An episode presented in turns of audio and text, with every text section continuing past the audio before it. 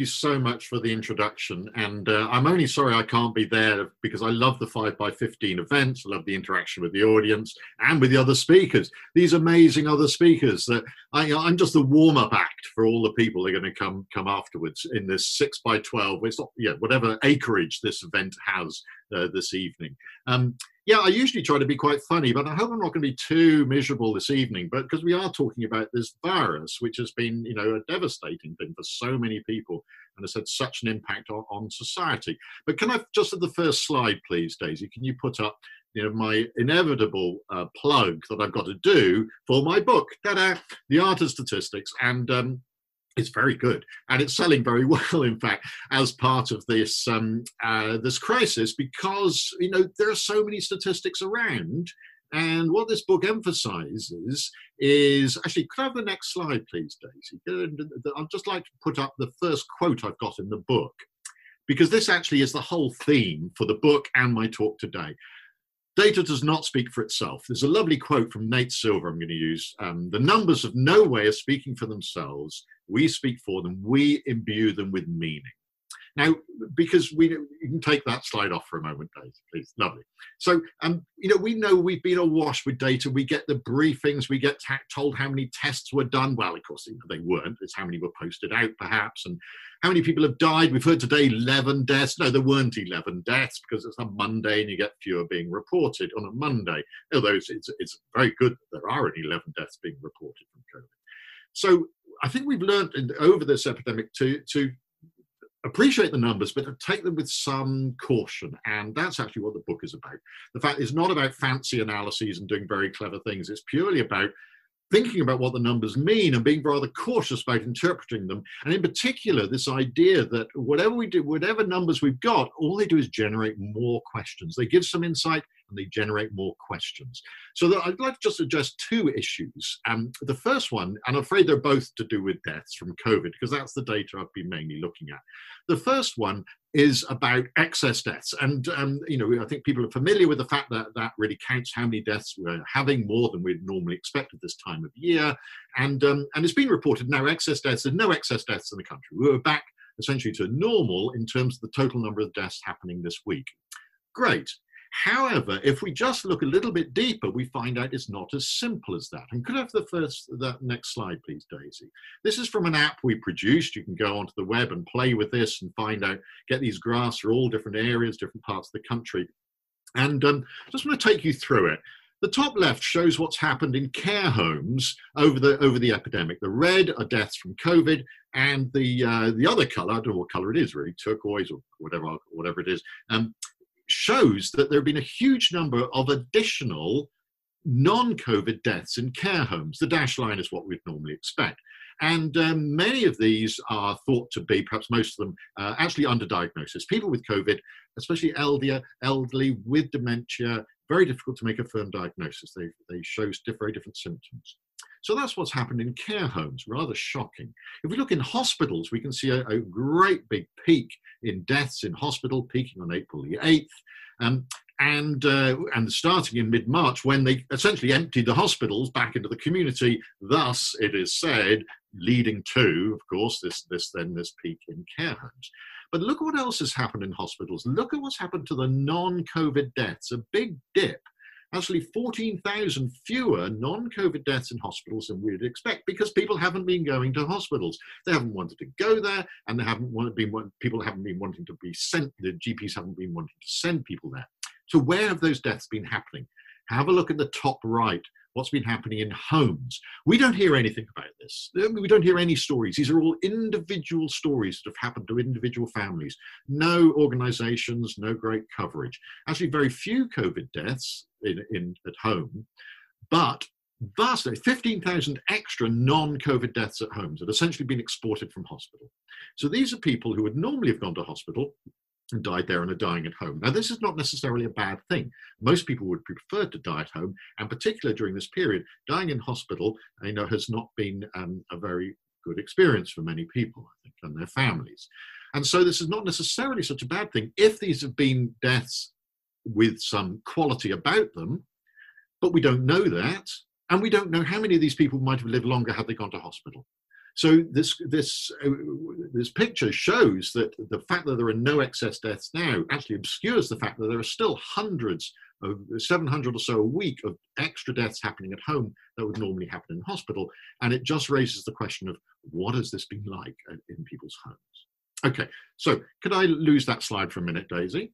Let me talk about risks and the risks to us. Now, I, I, must always emphasize that risk about COVID is not just to us personally, it's about to the greater community to which we have a big duty. But let's look for the moment at the risks to us. I'm 66. If I got COVID, uh, it's estimated my risk of dying from it would be about one in 70 of people my age. Very similar to the average risk of someone my age dying and before the next year, before their next birthday because that's roughly how it works. Your risk of dying if you get COVID is roughly the same as you as the risk of that you would have anyway in the subsequent year. Now, what about um, a younger person? But our group has been doing lots of surveys. People have been doing lots of surveys on people's attitudes and fears and anxieties about COVID, and finding there's almost no age gradient. That the younger people are almost as anxious about it to themselves, the risk to themselves, as older people. Well, is this reasonable? Okay, my risk is about one in 70. What about a young, what about a 26 year old, someone who's 40 years younger? Well, you know, it's less, the risk is less than one in 70. Is it one in 700? Is it? No, it's one in 7,000. It's about 100 times less than my risk if a 26 year old, average 26 year old, gets COVID. We must remember that you know 80% of 80, 90% of COVID deaths happen to people with pre-existing medical conditions, and so that you know the, the risk to healthy people is a lot lower than, than the average risk. But this is a staggering difference in, in, in risk according to age, and it's even less for school kids. I, I mean, you know, five to 14 year old school kids, seven million of them, there's still only been three registered deaths from COVID. That's one in two million. Okay, there have been some hospitalizations. I'm not saying that there's no, uh, no illness at all. However, the risks are tiny compared with the normal risks over the, over the period of the, of the epidemic. 130 or so school kids have died from other causes. So I think it's best to try to get this in perspective. And could I have the, the final slide, please? Now, this is, it looks fairly complicated. If you look on the right hand side, this is the risk out of 100,000 people of different ages of them dying during this epidemic, during the peak of the epidemic. And this is the classic exponential curve. It goes along very low until actually just about at my age, about 66, it starts shooting up in the air.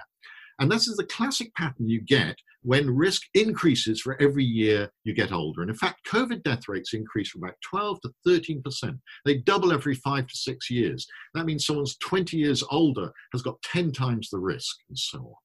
So if we look on the left, we can see what's happening to younger people. We see, and this is extraordinary, amazingly straight lines in terms of the death rates on this logarithmic scale. That means a constant proportional increase with every year you get older, your risk of dying is increased by about 12 to 13%.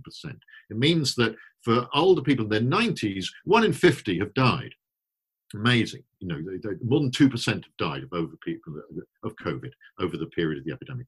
But for younger people, it's been tiny. In fact, young men aged between 20 and 25, their death rates are lower than normal because they've actually benefited by not being able to go out and drive and drink and, so on. So their death rates are actually lower than normal. So I think it's very difficult as someone who specializes in risk communication to communicate. We can finish with that now, Daisy. Thank you. To finish, to communicate this massive range in risk that we're facing.